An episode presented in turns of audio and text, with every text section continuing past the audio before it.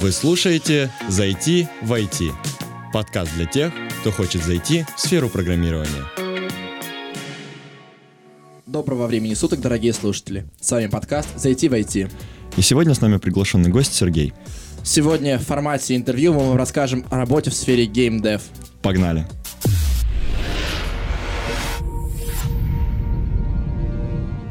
Здравствуйте, Сергей. Расскажите немного о себе. Да, привет, привет. А, меня зовут Сергей Гиммельрейх. Я в игровой индустрии более 17 лет уже. И я соучитель проекта Game Designer. Это такой блог и проект, который популяризирует геймдизайн и э, участвует в различных образовательных программах, связанных с этим. Также я куратор креативного пространства Indie Space в Петербурге, который помогает инди-разработчикам делать свои проекты лучше. Мы проводим разные метапы, э, образовательные мероприятия, клубные сборища и так далее. Расскажите, пожалуйста, как вы вообще пришли в эту сферу? С чего все начиналось? Ну, у меня все начиналось довольно сложно, потому что геймдева как такового в то время, когда я заинтересовался играми, вообще не существовал. Ну, по крайней мере, у нас в России. Точнее, нет, даже, точнее, не в России, а в Беларуси, потому что я приехал из Беларуси сюда, в Россию, в начале нулевых. А до этого увлекся играми еще на платформе Atari и ZX Spectrum. Это эпоха э, где-то середины 90-х.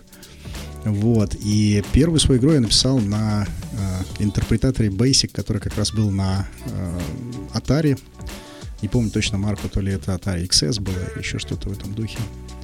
Вот. Э, это был такой аналог Oregon Trail, если кто-то знаком с этой игрой. Ну, как я попал в геймдев уже непосредственно, то есть э, компания, которая занимается играми, все началось с того, что я увлекся э, технологией Flash в конце 90-х, э, которая еще принадлежала тогда компании Macromedia. Вот, я увлекался веб-технологиями тогда и а, сделал несколько таких простеньких поделок а, с играми, да, мини-игр таких для нескольких сайтов. Вот. А потом э, меня ребята позвали в э, компанию, которая занимается вебом, и предложили сделать несколько мини-игр для сайтов, скажем так. Это можно, можно назвать вполне себе такой на, начало работы в геймдеве. Вот. А уже первый свой э, такой полноценный опыт в компании, который непосредственно за, занимался играми, это был продюсерский центр «Школа» в начале нулевых, Петербург. Мы делали образовательные игры э, для детей, э, выпускали их вместе с издательством «Дрофа», было такое московское издательство. И э, диски, компакт-диски тогда печатались вместе с книгами для детей. И вот, да, одни из первых игр это были игры по математике, там два диска было. Плюс рекламные игры по бренду «Рыжий Ап». Это такой в свое время известный сырки, всякие кефиры, там йогурты делали. И вот они заказали несколько игр на тему их вот этого зверька, который они рекламировали. Тогда расскажите, пожалуйста, о месте работы, в котором вы работаете сейчас, и чем вы зарабатываете, и чем увлекаетесь. Провокационный вопрос, чем я зарабатываю. Ну, э, на самом деле, э, последнее место работы, где я работал именно на коммерческую компанию какую-то большую, это была компания Невал. Вот, я там занимался проектом Демиурги Mobile, мобильная версия Демиургов. Вот. После я уже э, открыл свою собственную компанию и выпускал там э, под, под этой компанией несколько мобильных игр. Сейчас последнее, что у меня есть, собственно, моя компания сохранилась. Вот я делаю такие небольшие игрушки на мобильной платформе. Сейчас готовится несколько. И а, плюс к этому я зарабатываю на консультациях по части геймдизайна. Вот. А, плюс есть еще несколько образовательных программ, которые я веду, в частности, в высшей школе. Э, э, информатики и бизнеса, которая вот в Москве есть, и э, немножко в ИТМУ помогаю с программой. Плюс очень большую работу мы проводим с университетом Нетология. Это онлайн-университет, в котором как раз преподают по моей программе геймдизайн. Вот примерно то, где я работаю и чем занимаюсь. Это очень интересно. А у меня вот сейчас возник такой вопрос. Скажите, пожалуйста, вы получали высшее образование? Да. А в какой сфере? Я инженер-радиоэлектронщик. И как вы считаете, нужно ли высшее образование войти человеку, который хочет зайти, ну, который хочет начать программировать или вообще в IT-сфере? Нужно ли нам образование? Ну, я сначала хотел сказать просто нет, но меня заставили говорить больше, поэтому я решил развернуть этот вопрос э, до следующего. В принципе, на мой взгляд, э, существующая форма образования, ну, в частности, в IT, она не оправдывает себя. Я считаю, что за два года можно научить, в принципе, любого старшеклассника, да, который закончил там школу 11 классов, э, нормально программировать или там стать геймдизайнером или каким-нибудь 3D-моделером, там, аниматором. Вот. А, конечно же, какое-то базовое высшее образование должно быть, если кто-то хочет э, повысить уровень, скажем, школьной программы, да, там года на два, к примеру. А все остальное это уже узкоспециализированное образование в каком-то одном направлении. Да? Хочешь быть программистом, идешь на специальный курс программирования, где тебя целенаправленно учат конкретно программированию с, э, там, э, с теорией, которая касается программирования, с практикой, очень большим количеством практики. Все остальное образование ты просто добираешь уже на уровне своей работы и дальнейшего своего саморазвития. Поэтому там, не знаю, тратить пять лет на то, чтобы потом выйти программистом э, с большим количеством абсолютно бессмысленных и ненужных тебе знаний, ну, это такая история. Как сильно это ощущается на нас сейчас. Вот вы... Прошу прощения, что кого-то обидел. Нет, наоборот, очень-очень жизненно. Вы упомянули о компании Indie Space. Расскажите, пожалуйста, что она разрабатывает, кем вы там работаете и что там делает, что там происходит. Ну, это не совсем компания, это креативное пространство для инди-разработчиков. Это что-то вроде такой э, гибкой образовательной платформы. У нас там э, обычно происходят различные э, лекции, метапы, э, воркшопы. Мы иногда там проводим, может быть, какие-то небольшие джемы. У нас там есть такая интересная клубная сходка, которая называется «Чай с индюками», где инди-разработчики э, по примеру э, психологических групп или там групп анонимных алкоголиков рассказывают о своих проблемах, и мы пытаемся друг другу помочь. Потому что инди-разработка игр — это в какой-то степени тоже такая своеобразная форма алкоголизма, простите. А, вот. И, э, собственно, цель этого пространства в том, чтобы э, помогать молодым разработчикам э, находить единомышленников, делать их проекты лучше, находить, может быть, работу в геймдеве в том числе, потому что мы иногда, ну, тут, то есть я иногда помогаю талантливым ребятам находить работу где-то в крупных студиях, вот. Плюс э, помочь, опять же, начать разработку. Многие боятся, просто думают, что они не смогут освоить э, что-либо. А мы помогаем, там, объяснив, какой скиллсет нужен для человека, чтобы начать, какие движки можно выбрать, да, там, где найти какую-то графику или вообще какую-то информацию по тому, как делать игры. Вот цель, собственно, такая. Вот вы рассказали немного о геймдеве и вообще какие есть трудности при разработке инди-игры, вообще всех игр, каких там вы разрабатывали или знаете аспекты? Ну, трудности есть э, в разработке любой игры, независимо от того, она инди-игра или это коммерческая фри-то-плей какая-нибудь игра. А, если говорить про какие трудности, да их такое огромное количество, как любой в IT-сфере. Мне кажется, об этом можно весь подкаст разговаривать. Если вы конкретику какой-нибудь спросите, наверное, расскажу, да. Можете, ну, привести, допустим, пример какой-то вот последний, самый запомнившийся трудной задачи. Ну, ладно, давайте по, про бэкэнд поговорим, да? Типичные проблемы, которые возникали, связанные с бэкэндом, это когда запускаешь игру, у тебя уже все релизная версия, ты ее запускаешь в live, а тебе приходит столько пользователей, что у тебя сервер ложится буквально в первый же день. В итоге два или три дня ты ничего не можешь сделать, и у тебя идет featuring в это время. В итоге весь трафик, который ты получаешь, идет э, в мусорное ведро вместе с большим количеством э, отзывов о том, что игра не работает, вот вам кол. Поэтому вот, пожалуйста, один из типичных примеров того, как, э, какие проблемы существуют э, в этой сфере. Но Проблем на самом деле много, и э, вот это вообще очень маленькая такая песчинка в море, потому что вообще разработка игр это одна из сложнейших, на мой взгляд, IT-задач, потому что это такая, это сочетание, да, искусства и инженерии. С одной стороны у нас есть программисты, с другой стороны художники, которые хотят творить, а посередине стоит там продюсер вместе с геймдизайнером и пытаются склеить все то, что придумали художники, там звукодизайнеры, э, сценаристы, чтобы это еще потом нормально игралось, и плюс к этому, чтобы это понравилось конечному игроку, потому что когда ты делаешь, например, софт, а, бизнес-софт, да, то у тебя есть абсолютно конкретная задача. Тебе не нужно думать о том, понравишься ты кому-то или нет, потому что ты решаешь конкретную задачу. Не знаю, там обработка миллиона документов, да, или там поисковая какая-нибудь система, или там, я не знаю, э, какая-нибудь программа, которая контролирует склад. Это все очень понятные задачи. Там все намного проще. Ты эту задачу выполнил, ну, она, программа решает твою задачу конкретную, никаких проблем.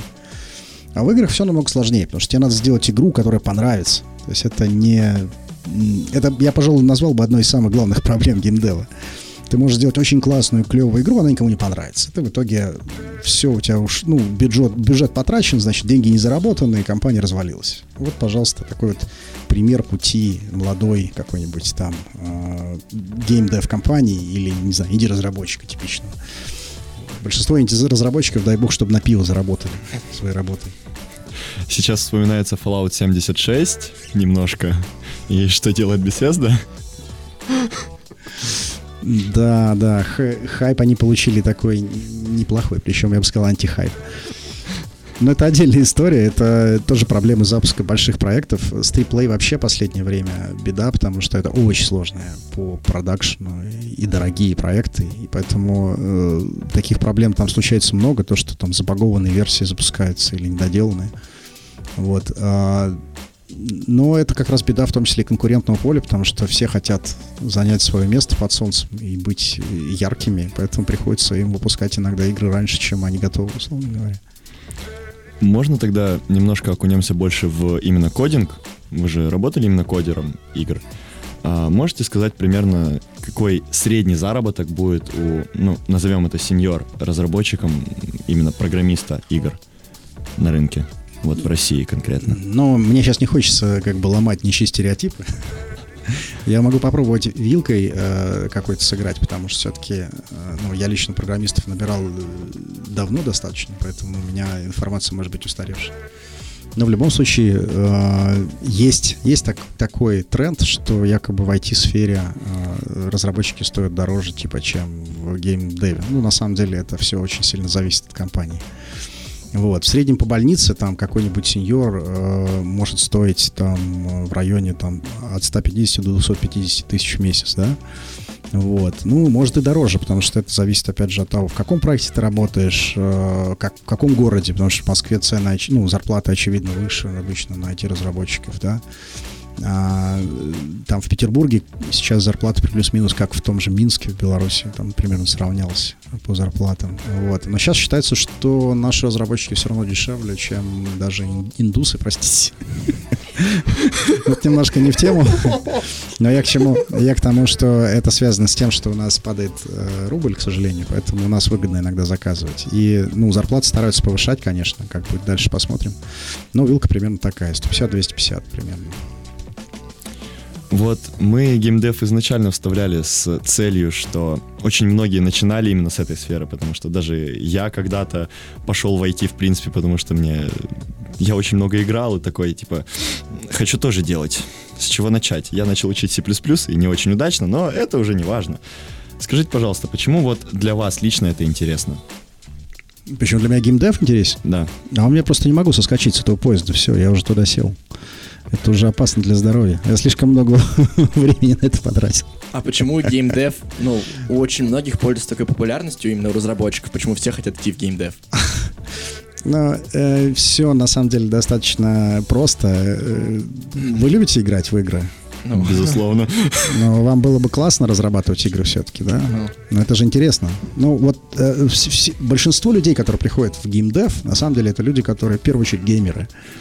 И туда идут, э, в отличие, например, от IT-сферы, именно потому, что хотят делать игры, потому что они горят этим. Вот они наигрались, им хочется сделать, не знаю, свою игру, свой Fallout, только лучше. Это вообще типичная история. Или там свой Ведьмак какой-нибудь русский. Но а, как бы и в этом, кстати, и проблема, потому что очень большое ожидание от того, что вот мы сейчас сядем, будем делать свой Ведьмак, AAA проект, все такое, а ты уже третий год сидишь и пилишь матч 3. Вот. Но э, на самом деле все равно, как бы там ни было, мне лично интересно. Мне интересно было всегда. Я как только получил свой первый компьютер, это был Микроша назывался. Подключался он к компьютеру, загружались программы там с кассеты, с кассетного магнитофона. Вот. И первое, что я написал, естественно, это была игра. Вот. И с тех пор, собственно, я увлекся этой историей надолго. И хоть меня и метал первое время по разным компаниям, в том числе и там веб-компании, и айтишные, я все-таки пришел э, в игровую индустрию, куда хотел изначально, и стал делать игры. Туда действительно в игровую индустрию приходят люди, потому что они хотят делать игры. И они стараются там э, остаться на максимально длительный срок. Другое дело, что вот то, что я говорил, обманутое ожидание, что ты будешь делать что-то большое и великое, а в итоге тебе часто приходится делать игры, которые там, не знаю, ну, может быть, тебе лично самому не нравятся. Тогда такой вопрос. Какая ваша любимая игра? Или список любимых игр, в которые, в которые вы играли, А, и это же- которые, это- которые мог- можете посоветовать. Это жесть, это провокационный вопрос тоже. Мне очень много игр нравится, на самом деле. А, и очень трудно бывает ответить на него, потому что каждый раз перебираешь в голове и думаешь, черт, мне вообще все нравится, я не могу так отвечать, это неправильно. Ну, ладно, хорошо. Я могу сказать по классике, что мне очень нравится Heroes of Might and Magic, там, второй, третий, например, да. Я, потому что, будучи студентом, просиживал штаны в Hot City в эту игру просто чертовое количество времени в, в ущерб сессиям, поэтому такая тема. А если там пройтись по жанрам, ну, я лично люблю игры вообще пошаговые, а, тактические стратегии разные, да, там типа XCOM и так далее. А, последний из того, что я играл, это Phantom Doctrine, это такой XCOM в стиле шпионской тематики. Вот, Э, вот сейчас Мутант вышел, я хочу его посмотреть на стиме. Еще я люблю, а, собственно, ну, раньше любил шутера. Я участвовал в том числе и в э, первых киберспортивных соревнованиях и вышел даже в э, четвертьфинала в Беларуси по Квейку второму была такая история. Вот. ну вот я любил в свое время такие быстрые шутера. Э, Counter-Strike немножко не мое было, а вот все, что с Quake касался, это была прям история, которая мне очень нравилась. Играл немножко в Fortnite, играл немного в, ну, в разные шутера, типа Far Cry, там, а, значит, Crysis и так далее. Но сейчас все-таки больше люблю такие более медленные геймплеи. Либо это карточные в духе там Hearthstone или а, вот сейчас артефакт вышел, кстати. Надо будет поиграть еще, пока не дошел до него. Хотя, говорят, там онлайн уже мало. Уже Вот. ушел. Да-да-да. И пошаговые игры различные, э, тактические, с интересной историей и с глубоким геймплеем. Там. И еще такой вопрос по играм. Ну, мы разговорим о играх, и всем интересно знать, какая, с вашей точки зрения, самая сложная игра, игра для разработки, с которой вы сталкивались? Ой, тут тоже непростой вопрос, но э, первое, что сложно делать действительно игры, любые игры, где сеть используется, да, любое сетевое взаимодействие.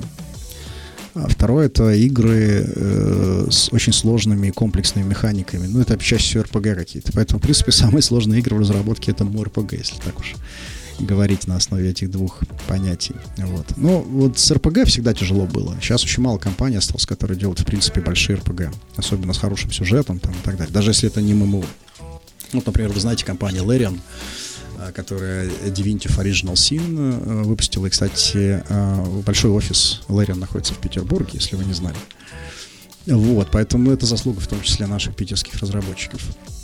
И это очень большой, очень сложный проект. И э, вот это действительно одни из самых сложных, на мой взгляд, в разработке игр.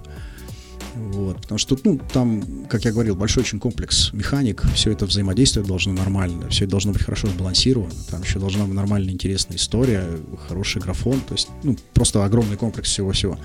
Ну, в принципе, кстати, тот же Fallout 76, эта игра просто очень непростая. Они же туда и мультиплеер встроили, а это RPG довольно глубокая, поэтому то, что у них есть проблемы, я надеюсь, что они все-таки их исправят, вот, если не будет поздно. Есть какие-то еще, вот еще еще по играм, есть ли какие-нибудь компании в IT-индустрии, которые вам реально нравятся, кото- э, в гейм-индустрии, которые вам нравятся и которые делают реально что-то крутое? Давай немного переформулирую, которые заслуживают ваше уважение своей работой. Там, и я, например, уже ничего, по-моему, уважения не заслуживает. Да нет, но это тоже вопрос странный такой. Э, Большинство компаний, которые хоть что-то сделали, во что играют другие игроки, они достойны уважения. А если сказать там мои любимые компании, ну, скажем, я очень люблю компанию Paradox. Вот я э, играю в Stellaris, например, и там, опять же, вспоминаю Европу и Universal, там их игрушку, или Магика какая-нибудь. Мне очень нравится, как они подходят к выбору игр, которые они издают или делают. И мне нравится то, что они делают прям хардкорные сложные игры, в которые, ну, действительно и трудно въехать, и долго-долго играешь. Тоже Stellaris я играю до сих пор, хотя сколько ему уже, в общем-то, год прошел практически с его выхода. Вот, это не устаревающая игра, очень круто сделана, таких игр мало вообще делается. Ну, понятно, что сейчас э, ребята из Blizzard скажут, ну, там, которые любят Blizzard, скажут, вот, ты не назвал самую крутую компанию в мире. Знаете, Blizzard чем-то напоминает мне Apple, да? То есть вокруг него очень много хайпа, но лично мне близзардовские игры нравятся, ну так, как бы, не особо. Ну, Overwatch, окей, отличная игра, да, куча народу играет. Ну, а, мне кажется, они делают хороший масс-маркет просто. То есть качественный, хороший масс-маркет, такой немножко казуальный. Вот. Мне нравится чуть больше хардкора, чуть больше, более системный такой, комплексные игры, более глубокие, скажем так. Вот. А так, да, Blizzard отличные были всегда. И в Diablo я все время заигрывался довольно много. Вот. Э, ну, кто еще? Ну, Ubisoft можно назвать хорошая компания. Но я бы не стал вот говорить о том, что я те компании, которые назвал, прямо уважаю, уважаю, остальных нет. Я бы сказал, что я уважаю, как я сказал раньше, все компании, которые делают игры, в которые действительно играют игроки, и мне еще нравятся, опять же, инди-разработчики, которые там в одно лицо или мал, малой группы пишут очень классные, крутые игры, поэтому про них тоже не стоит забывать. Тогда перейдем к советам тем, кто хочет только начинать в этом. Скажите, пожалуйста, а, какие должны быть начальные знания у человека, который хочет пойти в геймдев? А, это все зависит от того, на какую позицию. То есть... Ну, мы ведем IT-подкаст для, э, подкаст для, для, тех, для программистов, да, поэтому что нужно знать программисту, который хочет уйти в геймдев? Ну, как я... Я думаю так, что если программист умеет э, программировать, умеет в алгоритмы и в математику, то, в принципе, а, он может пойти попробовать устроиться в индустрию просто сразу сходу. То есть как Джун, к примеру. А, для программиста это, кстати, более легкий путь, потому что программисты в IT, программисты в игровой индустрии, у них есть все-таки много общего. У них более формализованная работа, да, такая. Вот, это если бы там какой-нибудь был геймдизайнер, то там все намного сложнее. Там надо реально скиллсет, скиллсет на, на старте иметь какой-то прям такой хороший, приличный. Э, простой способ это программист может попробовать написать какую-нибудь простенькую игрушку, э, хотя бы по, по туториалам, там, чтобы она работала, и показать как прототип на собеседовании. Это будет большой плюс. Вообще все, что программист делает, хоть как-то связанное с геймдевом, это всегда огромный плюс на собеседовании, и устроиться программисту в игровую индустрию намного проще, чем остальным каким-то специалистам. Ну, а расскажите немного побольше про языки, движки, про вообще все, что используют программисты в, в своей жизни геймдевовской? Ну, сейчас, сейчас преобладают, собственно говоря, на, а, ну, в игровой индустрии два крупных таких а, движка. Это Unity и Unreal Engine. Вот. В обоих, в принципе, используется а, C-подобный синтаксис, ну, в частности, в Unity это C-Sharp, а в Unreal это C++. Ну, в принципе, в Unreal еще есть всякие визуальные программирования, типа блюпринты, но это скорее такое более лайтовая форма, как скриптование такое сверху. Вот, сейчас еще и э, Unity хочет сделать свой собственный визуальный скриптинг. Но эти вещи очень полезны как раз в геймдеве, потому что обычно какой-нибудь core система пишется там, например, на низкоуровневом языке, да, а какая-то, э, какие-то механики или интерфейсы, еще что-то, все это скриптуется прекрасно на языке еще более высокого уровня, на каких-то визуальных скриптах простеньких, там, или там на скрипте уровня Lua или там JavaScript. Есть еще движки поменьше там в духе э, там какой-нибудь GameMaker или Construct, но это скорее для инди-разработчиков или для совсем небольших команд. Вот. Э, некоторые пишут на своих движках. Кстати, крупные компании в основном пишут, конечно, для, на своих собственных движках или на каких-то там очень узкоспециализированных там движках. Есть еще Crytek, я про него забыл. Но в целом, в основном, конечно, если ты знаешь C-Sharp или C++, найти тебе работу будет несложно в геймдеве. Еще, если про бэкендеров сказать, да, совсем забыли про них. Да, это, конечно же, в основном Java, вот, есть еще, в принципе, C-шарписты, которые тоже могут бэкэнд писать. Ну, вот я лично большую часть э, ну, времени работал именно с Java, потому что у нас большая часть времени был именно бэкэнд весь на Java написан. Вот. Ну, вот такой примерно набор. Можно писать на JMonkey Engine, на Java игры. Можно на питоне писать игры, ради бога. Ой, ой, ой, спасибо, господи. Все, все, все. Заканчиваем подкаст, идем дальше. Просто питон в этом подкасте это очень тяжелая душе сфера, потому что мы не очень питон любим вместе. А, Ты почему вы все... не любите? Кстати, почему вы не любите питон? На питоне, можно, как... на питоне можно считать зато э, задачки с огромными числами. Ну, а... Вот в этом и есть его плюс. То есть мы говорили о плюсах и минусах питона, и мы лично, как два джависта, понимающих, что Java не самый быстрый язык, который только можно придумать, и Java виртуальная машина не самая оптимизированная вещь, которую только можно придумать. Но при этом Python мы очень не любим за его скорость. Нет, Python хорош, если ты пишешь на нем маленькие скрипты, либо обрабатываешь какие-нибудь гигантские объемы, там, типа как Java не может, или тот же искусственный интеллект, который Java не может.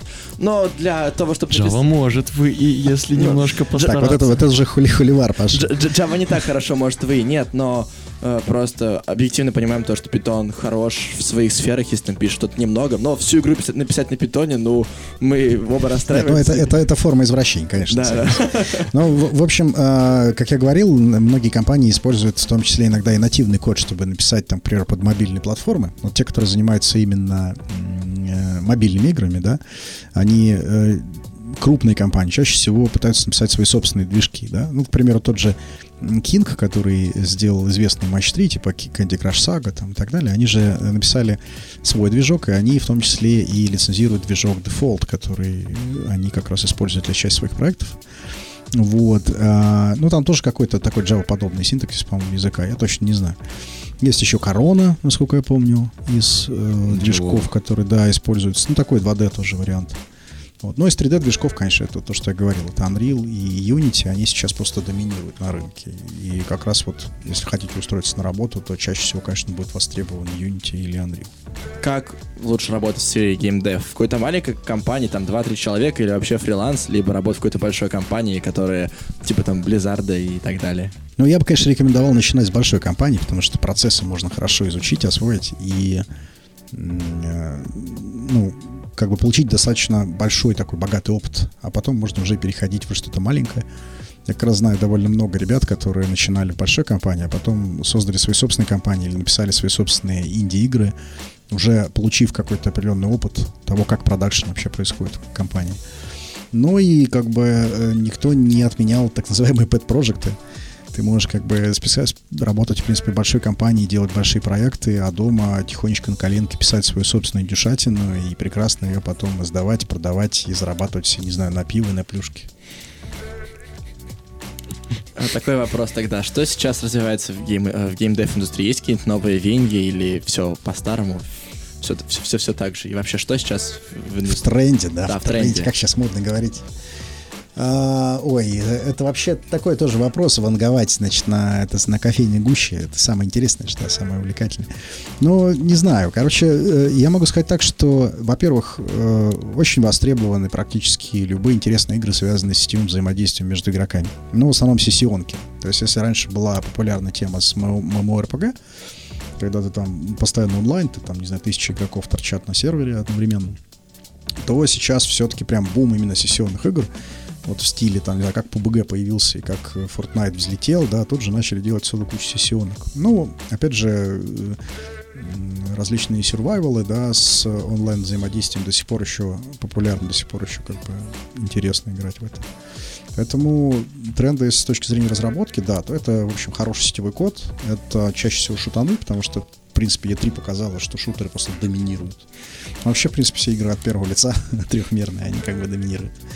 Вот. И, э, ну, с другой стороны, вон, игрой года стала God of War, например. Да? Эта игра, в общем-то, даже и не сетевая, сюжетка. Но по AAA судить тоже очень странно, потому что, как ни странно, зарабатывают больше всего как раз игры с сетевым взаимодействием. А ну, при призы, это как это игровой Оскар раздают в основном таким сюжетным играм большим. Вот. А что будет дальше доминировать? Ну, во-первых, про mobile не стоит забывать, потому что мобильные игры как росли, так и будут расти, потому что рынок огромный. Сейчас туда как раз переходит уже такой midcore, хардкор. И Fortnite сделали он мобильный, и люди с огромным удовольствием в это играют. Поэтому э, многие воспринимают уже мобильные платформы как нормальные, хорошие платформы для того, чтобы ну, играть на этом устройстве. Поэтому разработка под мобильные платформы, ок, тоже будет в тренде. Всякие AR, VR нет, ну, сомневаюсь. AR, да, но только не скоро. Вот там через, не знаю, года 3-4, может быть, это станет совсем трендом. А вот VR можно забыть. Лучше даже не говорить о том, что ты VR умеешь на собеседовании, а то могут, не знаю, там что-нибудь обидеться. Но это история просто, к сожалению, которая так же, как в начале 90-х, э, точнее в конце 90-х, она попыталась влететь, но не получилось, именно благодаря тому, что хардваре недостаточно э, хорошо продумано и проработано, чтобы стать массовым. Вот, поэтому это сейчас трендом точно не назовешь. Лучше копать в хорошее 3D, если это именно фронтенд, то есть, ну, м, хорошо в графику уметь и а, правильный код писать для сетевого взаимодействия, к примеру, да. А, Плюс э, бэкэндеры, конечно, всегда в тренде, те, которые умеют обработать синхрон. А, Вот синхронное взаимодействие игроков между собой в большом количестве, биг дата и так далее, это все прям очень востребованы, да. Знаете, вот мне сейчас стало просто очень интересно. Вы сказали, что два самых популярных движка сейчас это Юнька и Unreal. Unreal. Э, назовите хоть... Можете назвать любую большую игру на Юньке? Ну, Battletech, например. Не знаю такой. Ну, это довольно известная франшиза проходящих роботов, собственно говоря. А, да. Battletech. Это которые как раз... Э, господи, это же... Парадокс-то и выпускал ее. Ну, он а. издатель, а. издателем был этой игры. Ну, хорошо. Хардстоун. Она на Юньке? Вот. Она на Unity, да, ее разрабатывали на Unity. Вот у нас сейчас такие круглые глаза, мы все очень удивлены и за этот движок. Ну, наверное, вау. Ну хорошо, хорошо, ладно. Та, на самом деле, действительно, таких крупных прям проектов э, еще пока немного. Но с другой стороны, э, э, Unity просто очень популярный и э, имеет очень большой комьюнити. И опять же, большое количество есть небольших студий, которые делают на Unity вполне себе нормальные игры, которые хорошо продаются. Ну, почему нет? Там есть свои проблемы, конечно, в любом движке есть свои проблемы. Но сейчас альтернативе Unity, например, на том же мобайле, на мобайле вообще очень много игр, кстати, на Unity написано. Альтернативы э, для Unity на mobile е вообще практически очень мало. Ну, ну нет такой прям серьезной альтернативы. Ну хорошо, GameMaker может да, использоваться, но он такой очень узкий как бы движок, только чисто индюки в основном пишет. Ну, ну, в основном, как пишется либо нативно на своем собственном движке, либо на Юньке. Других вариантов я не знаю. Ну, хорошо, немного на Короне кто-то пишет. Ну, тоже такое, инди-разработчики. Поэтому тут почти безальтернативно получается. Ну, вот мне интересно, если под мобильные платформы разрабатывать, допустим, вот возьмем конкретно Android. Основной язык операционной системы Android это Java, ну и теперь Kotlin. Вопрос, используется, кроме Юньки, использует кто-нибудь вот именно джавовские движки? Ой, со времен кнопочных телефонов я бы не понял, не помню, чтобы кто-то писал на Java игры, честно. Ну, сервера пишут, да. Сер- серверов много на Java написанных, это без сомнения. А так, чтобы писать клиент на Java, ну, такая себе история. Но и не, не, нет в этом смысла особого. То есть, если тебе движок предоставляет огромное количество функций, которые тебе не нужно 10 раз переписывать, да, там, заново писать, ну, зачем тебе писать на чистой Java? Это, может быть, какие-то небольшие приложения, которые там... Ну, не игровые, скажем так. Может быть, да, кто-то пишет на Java, но я не, не обладаю такой информацией. А то, что, ну, игры делают на движках чаще всего, либо на своем собственном, либо на вот тех, которые я называл, ну, это без сомнений. Видимо, красивую картинку Java при входе в игру мы уже не увидим. Ну, кто знает, может быть, Java захочет выпустить свой собственный движок, конкурент Unity. Oracle с базой и с Гуглом разобраться. Хорошая шутка. Ладно, давайте тогда потихоньку заканчивать. Скажите, пожалуйста, напутствующее слово тем, кто сейчас хочет начинать, кто идет в сферу геймдева. Да что говорить, идите в сферу геймдева. На самом деле очень не хватает Unity разработчиков, просто катастрофически не хватает. Хороших бэкэндеров тоже не хватает, поэтому если у вас есть желание, есть знания. Да, в принципе, знания можно получить просто нагуглив. То есть берете Unity, ставите себе, он бесплатный, и берете по каким-то урокам, делаете какую-нибудь простенькую игрушку, достаточно просто сделать и выпустить игру на mobile какую-нибудь небольшую, и у вас уже шансы на то, чтобы попасть в какую-нибудь э, игровую компанию, возраст, возрастут просто в разы. Вот. Опять же, есть несколько площадок, где можно поискать работу будущим программистом. Это, например, э, конференция DevGam. Она будет в Москве в мае, поэтому можно туда приехать в качестве разработчика, во-первых, посмотреть на то, что делают другие, и познакомиться с разными компаниями, и с геймдевом как таковым.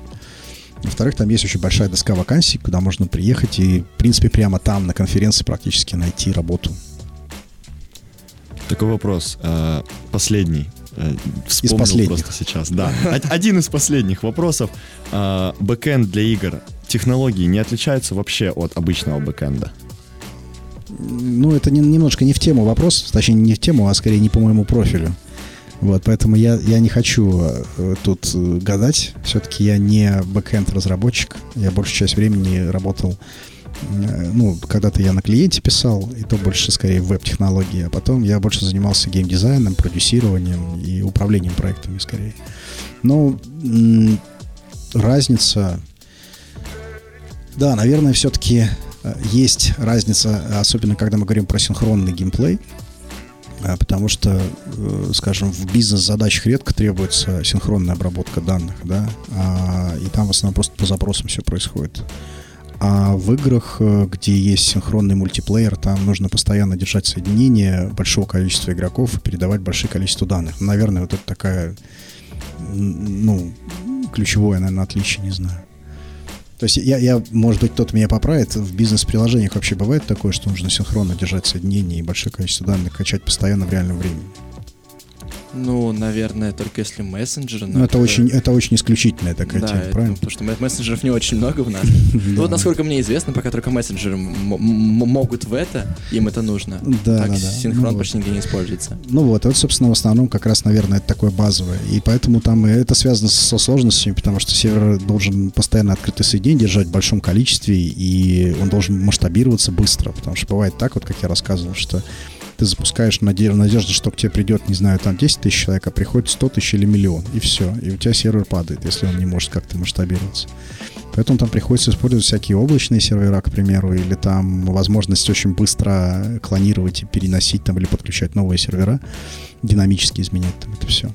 Да, вот такая вот история. Ну, плюс еще аналитика игровая.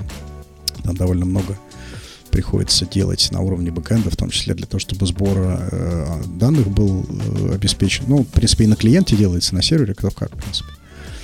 Вот, так что, ну, вот специфика скорее по синхрону больше. Ну, наверное, в таком случае мы сегодня поговорили о всем интересной и очень, даже, даже нас заинтересовавшей теме. Я захотел поставить Юнь. Да, если честно, я тоже захотел поставить Unity и начать прогать на шарпе. Но в таком случае спасибо вам большое, Сергей. Спасибо вам, дорогие слушатели. Ну а наше интервью подходит к концу. Спасибо, спасибо, что пригласили. Приглашайте еще. И я вообще рад, что хоть кого-то завлек снова в геймдев. И наше интервью подходит к концу. С вами был подкаст «Зайди в IT». Удачной всем недели.